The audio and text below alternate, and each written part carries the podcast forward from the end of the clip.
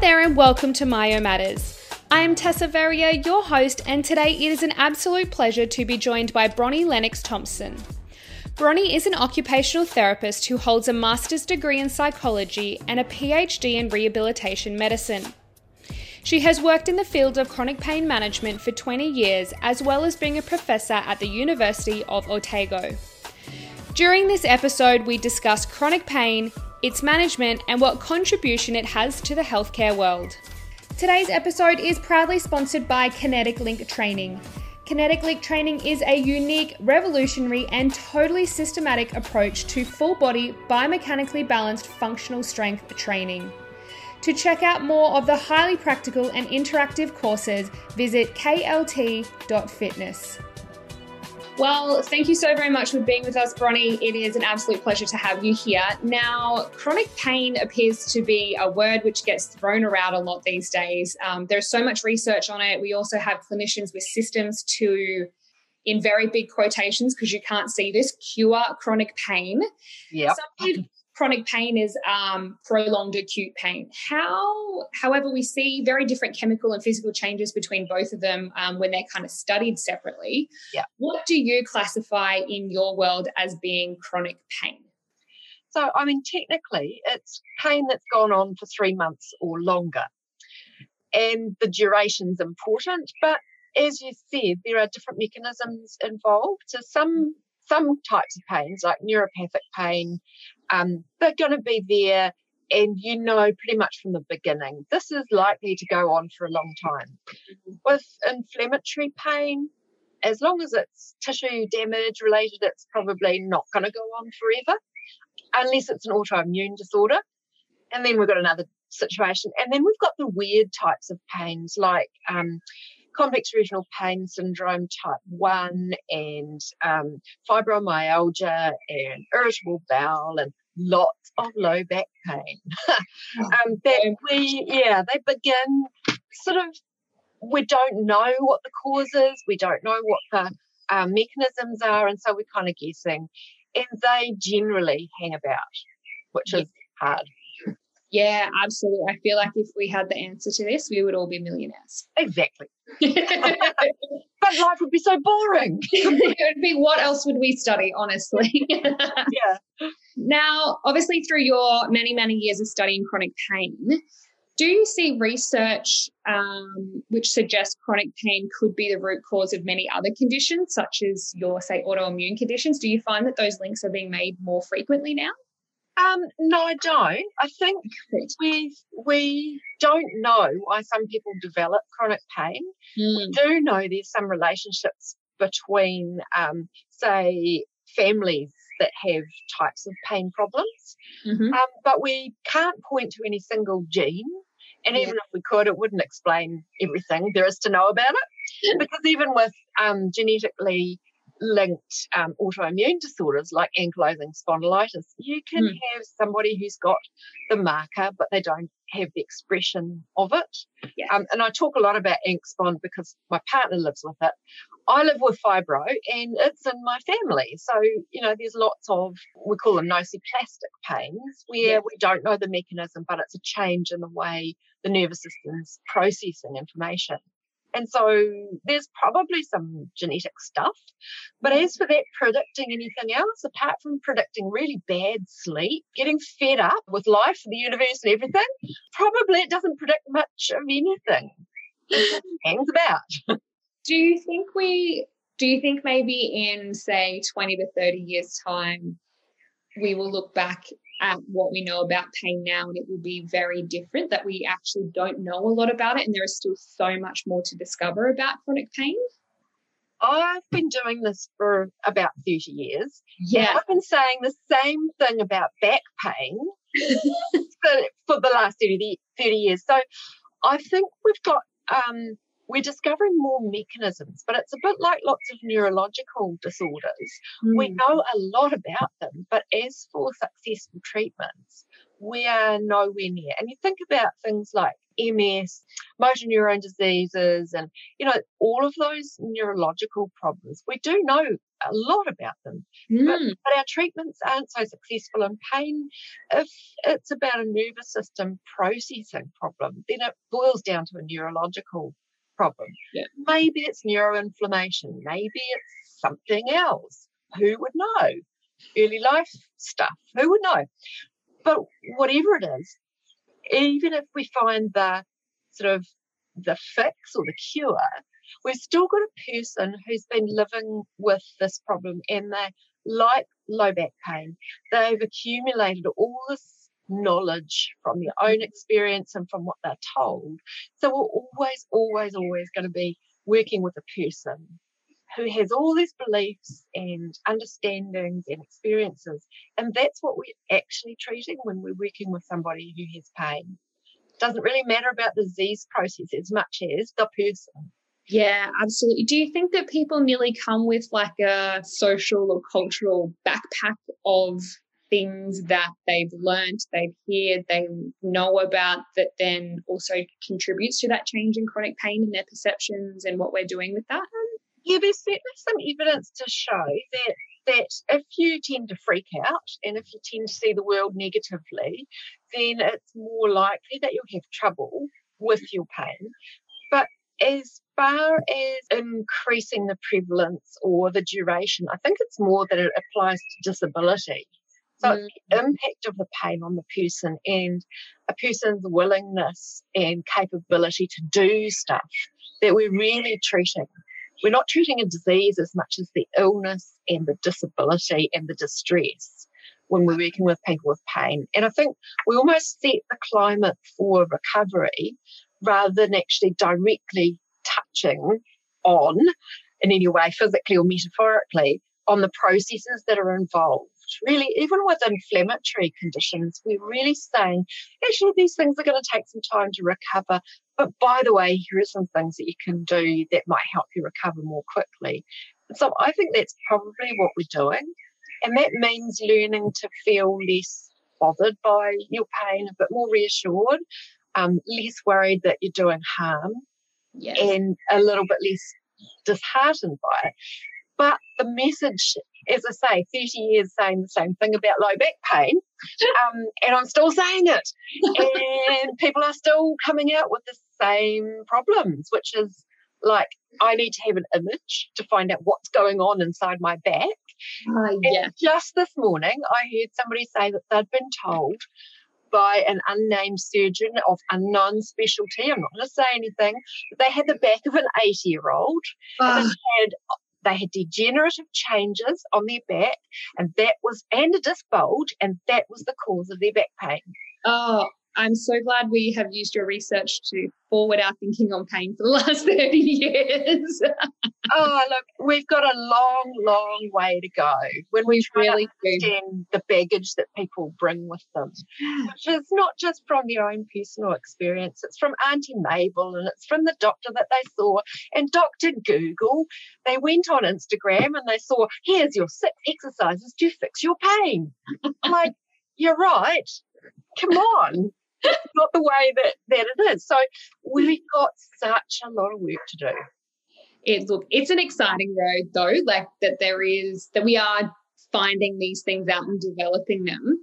I mm. guess the one million dollar question, which everyone would like to know, managing chronic pain. What is your best advice to practitioners who are managing clients with chronic pain? What's your, your best advice around that?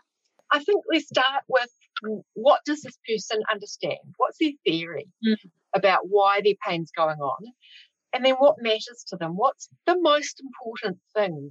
You know, what's their main concern about it? And I was thinking about myself here. So I live with fibromyalgia and I had um, a flare up because, you know, you do. And I was concerned about going on a tramp I know I know Aussies will know what I mean by tramping. When I have to when I speak to Americans, they don't get it.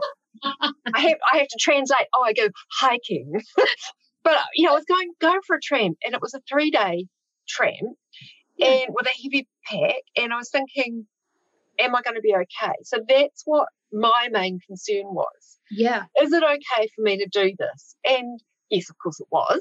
I just had to lighten some of the junk that was in my not quite so much wine. so, because that's what you carry on on a um, on a hike. so, um, yeah, I think that's finding out what is the thing that bothers this person about their pain. Mm-hmm. What do mm-hmm. they want to work on? What are they ready for? And then looking to personalize it. And that might mean saying, looking at, say, we know movement's a really good thing. As mm-hmm. you know, the word exercise is, is a forbidden word. Don't like that word. Lots of my patients don't like it, and I don't like it either. So, um, so movement opportunities. So, yeah. what movement opportunities can be tailored to fit this person and their lifestyle and what they love to do? So, I like to dance. I like to garden. I like to walk my dog. I like to swim, not very well, but I do like being in the water. um, you know, there are lots of ways that we can integrate movement opportunities rather than the one size fits all, which is you've all got to go and do Pilates or you've all got to go and, and jump in the gym. Um, that's not what, what we know works for pain. It's mm. not like that. Yeah. yeah, and it's really important, I think, for practitioners to remember that chronic pain is so individualized. It is not a here is a system which you should apply to all of your um, chronic pain patients or here's the protocol to curing chronic pain. It just doesn't happen like that. There's no algorithm for it. I mean, the, general principles are that we know that movement's good. Mm-hmm. We know that probably nothing much is going to change the pain all that much, pretty much for all types of pain. Mm-hmm. And I guess that, and even the effect sizes for things like exercise are pretty small.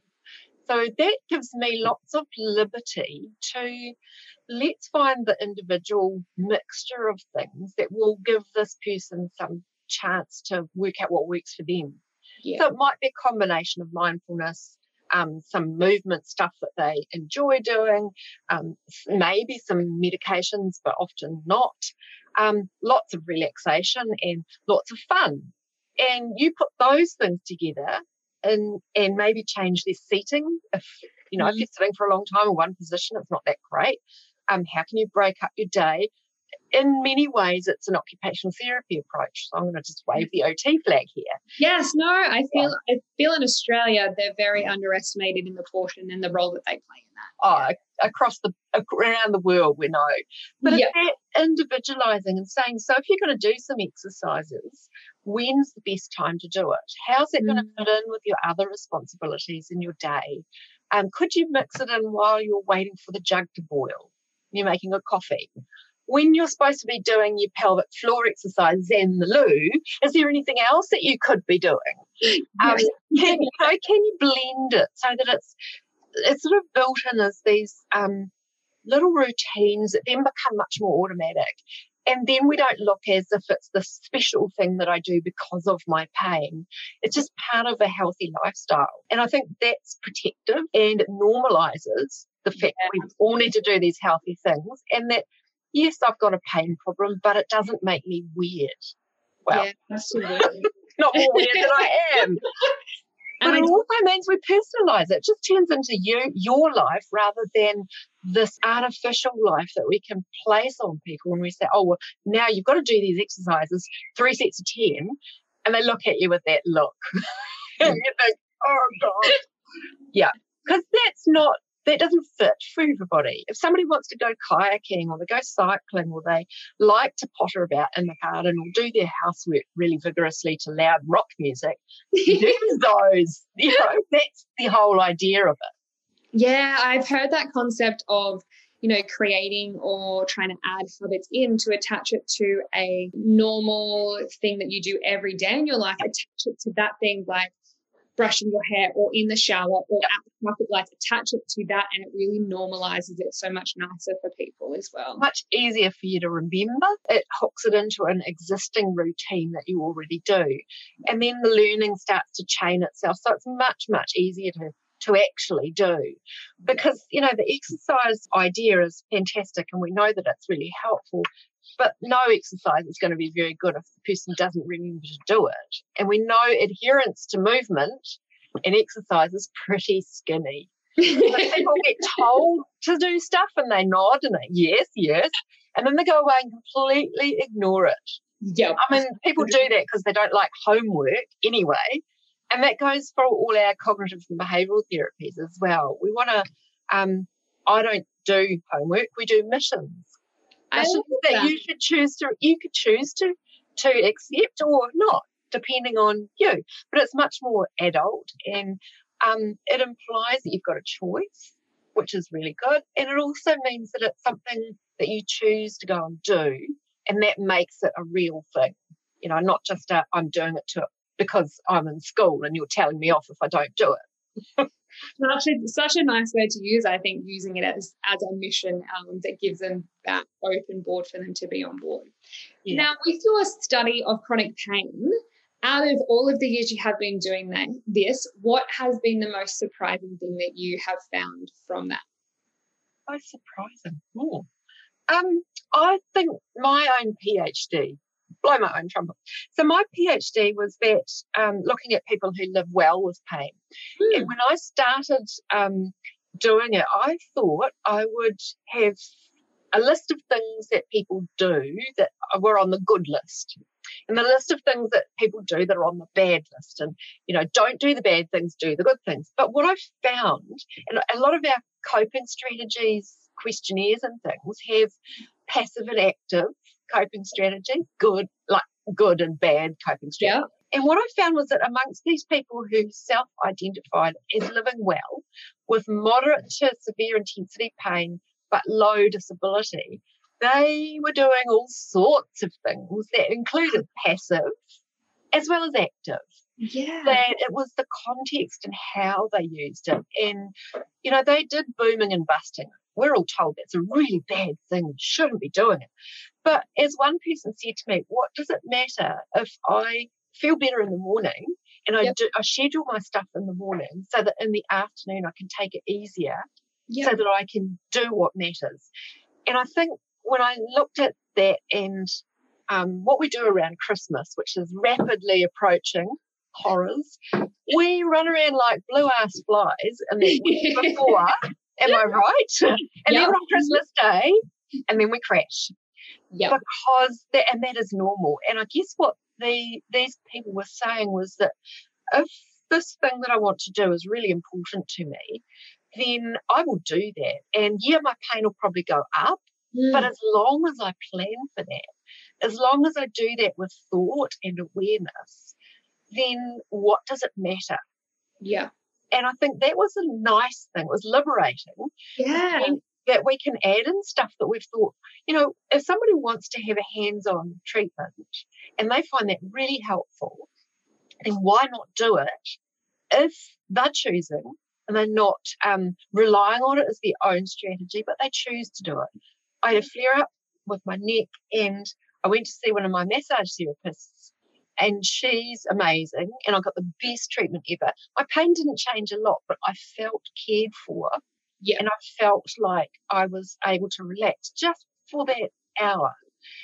And so, what I've kind of thought from learning from that is that the notion that there are good and bad ways of coping is probably a bit simple. What we're looking at is good and not so good in different contexts.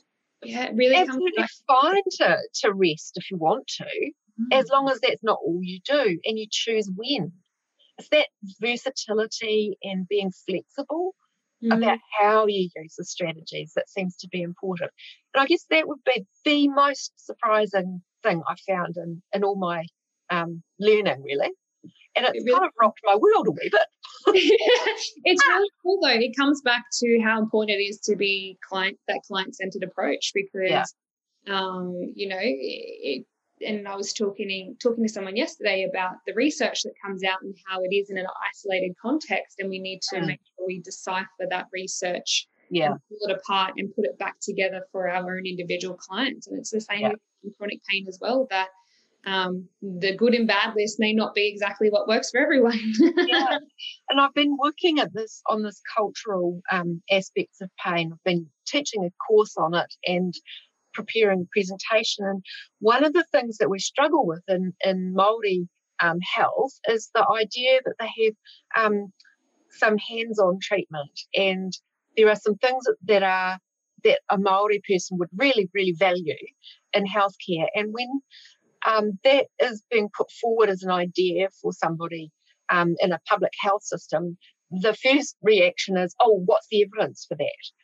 But in the context of a Maori health model and of this person's life and their cultural and social connections, the sense of belonging, of whānau, of um, whole person connection is really, really important. And the spiritual connection is, is really important. We might not think about that as a, you know, for me as a Pākehā New Zealander, but those cultural um, elements are important and perhaps that conflicts with our idea of what evidence-based practice is. Mm. But evidence-based practice is three things. It's not just our research. It's also our experience as clinicians that we yeah. gather over, you know, years. And it's the person's own values and yeah. their preferences. And sometimes I think we focus on the evidence base without looking at those other two elements and weighing them in. Um, and that's that person centered care is really pulling those things together. And um, in our artistry as clinicians, is using what we know from each of those three elements to make something that actually works for this person. Yeah, that's such a beautiful way to go about it, explaining that evidence based practice is not just being a research paper, that um, there are actual humans in front of us that have you know, the spiritual connection and have the community connection and all those other things that are so important to then getting that success for them. Absolutely. And what success looks like to them might be quite different from what I would like to see. And that's um that's also quite challenging because again we've got this idea in, in our culture of um, you get your pain fixed or not, and then you go away. And I don't see you again as a as clinician. But for some of our patients, that connection with a clinician is a really important part of their life and of, of their self management.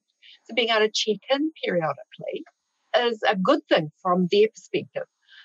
The health funders might not like it, mm. but it is something worth putting into into the mix to think perhaps if we supported people more over a longer term, just intermittently, that that might actually reap dividends in terms of how much we have to put out when we abandon them and then they fall over and then they get in a really bad state and then they come back.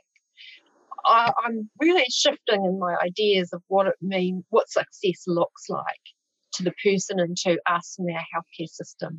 It's changing. It's changing, and I think it is such a, a beautiful change to see coming through that um, I can't wait to see where that change really comes through for pain science practitioners as well. Yeah. Um, thanks so much for joining us today, Bronnie, um, and sharing your so many years of pain science knowledge with us.